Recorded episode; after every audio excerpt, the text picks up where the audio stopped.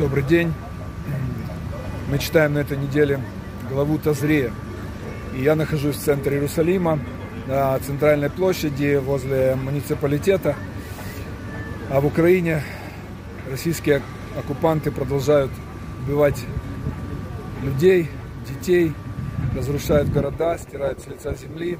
Вот бомбили Киев, ПВО, слава богу, сбило ракеты, но тем не менее все продолжается, и нам, евреям, нужно сделать нашу работу на духовных мирах, чтобы остановить кровопролитие, остановить разрушение, привести их к нормальной жизни, вернуть э, людей в Украине.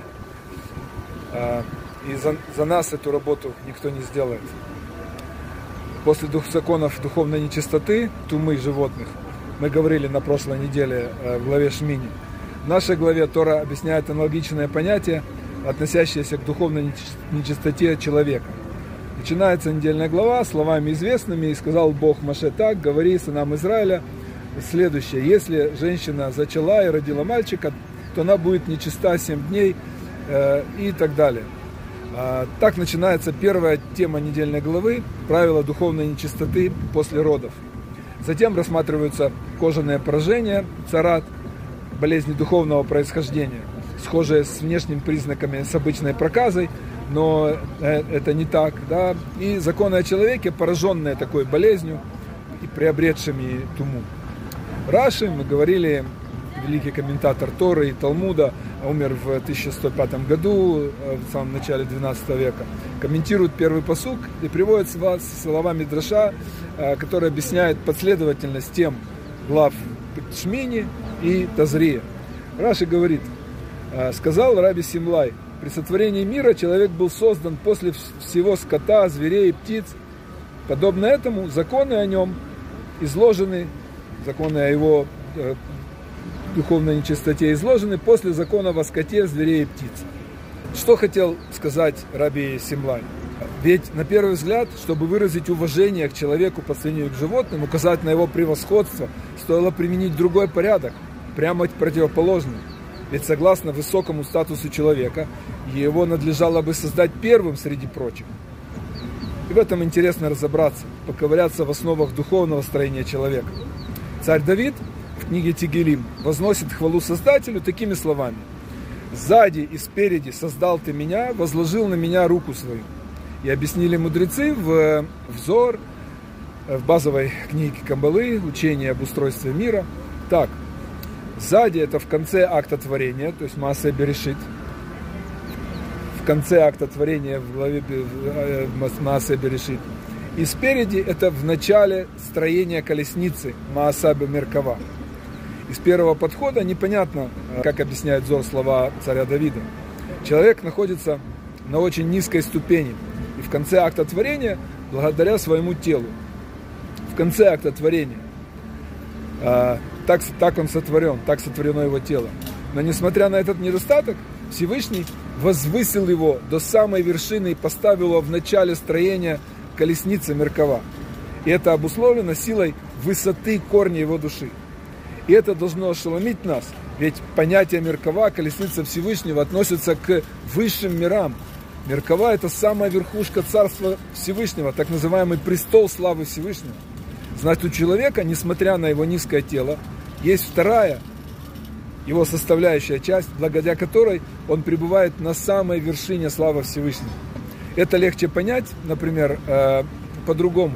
Душа человека, о которой мы говорим, а мы говорим о еврее, она состоит из пяти уровней. Снизу вверх это нефеш, руах, нешама, хая и ехида.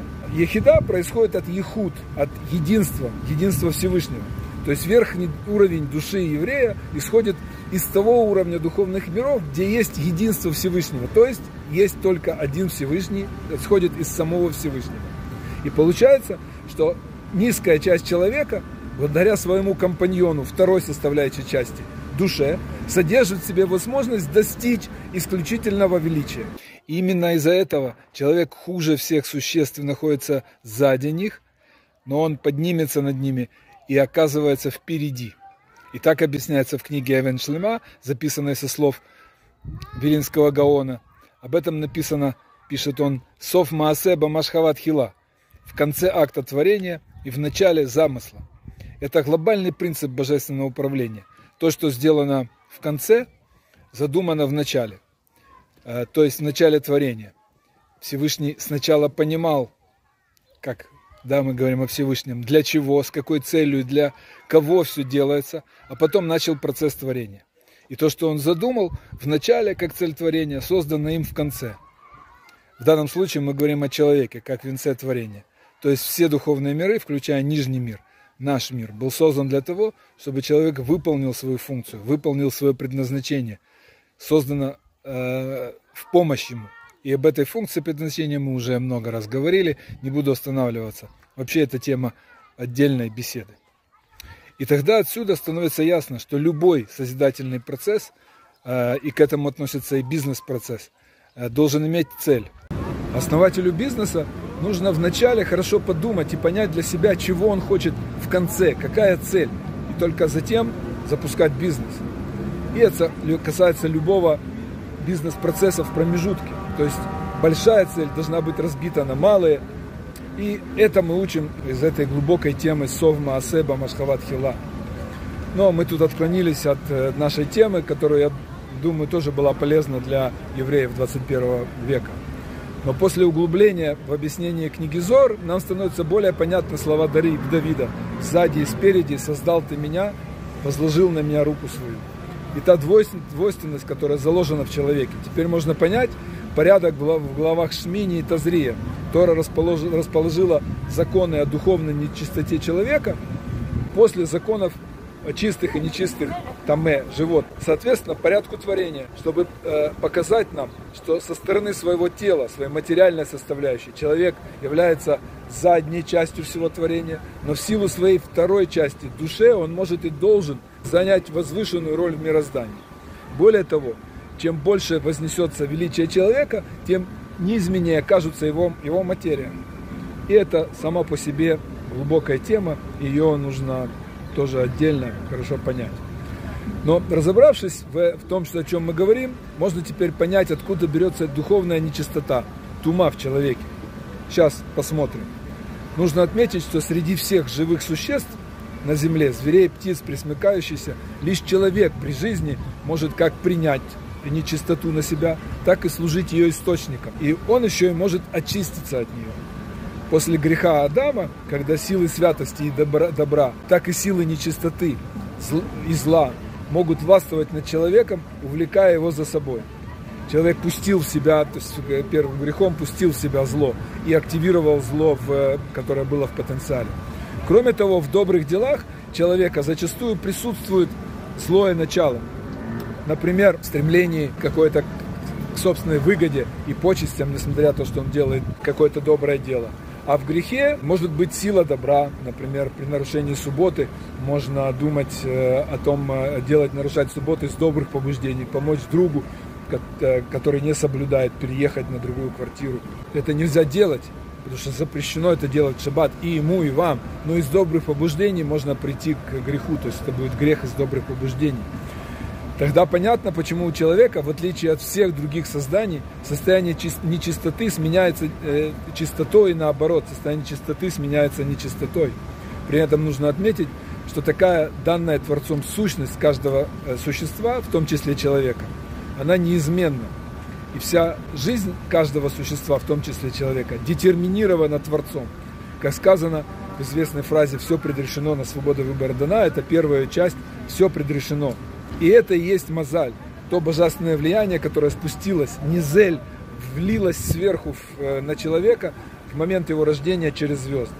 Но только человек, сочетающий качества и силы, как добрые, так и злые, подвержен изменениям. Реализуя заложенный Творцом при создании этого мира принцип свободы выбора, человек имеет право на самоопределение, право самому, самому решать, делать добро или делать зло. И это, и только это является выбором. А добро и зло – это по воле Бога или против нее. От возможности выбора добра и зла исходит и возможность приобретения духовной нечистоты, получать проказу духовного происхождения. Более того, каждое делание добра или зла человеком, а, и я снова говорю, что мы говорим о евреях, влечет за собой изменение программы, определяющей его судьбу, мазаля.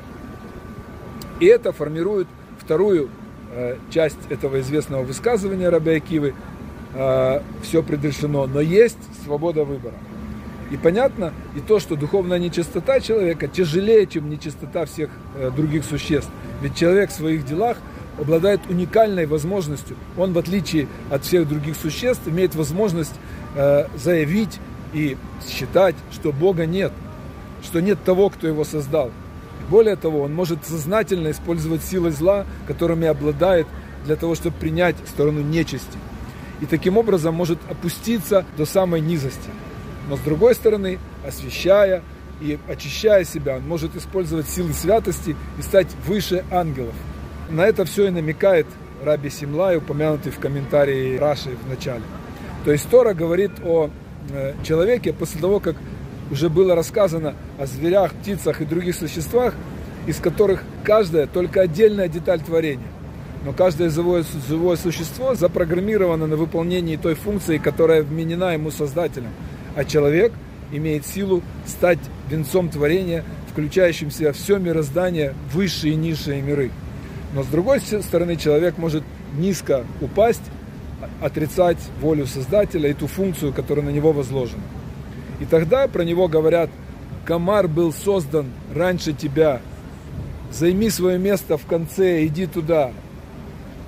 Ты стал никто и зовут тебя никак, если ты стал отрицать волю Создателя и ее не выполняешь.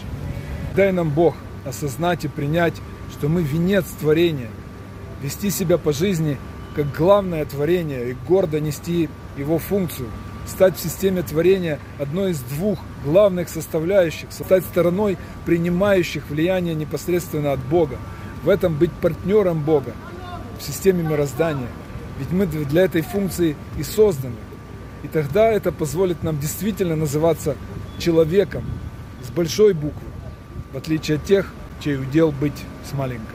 Хотел пожелать всем брахавы от слаха, силы и выносливости, оставаться и дальше в поисках смысла, чтобы делать ту духовную работу, которую за нас никто не сделает.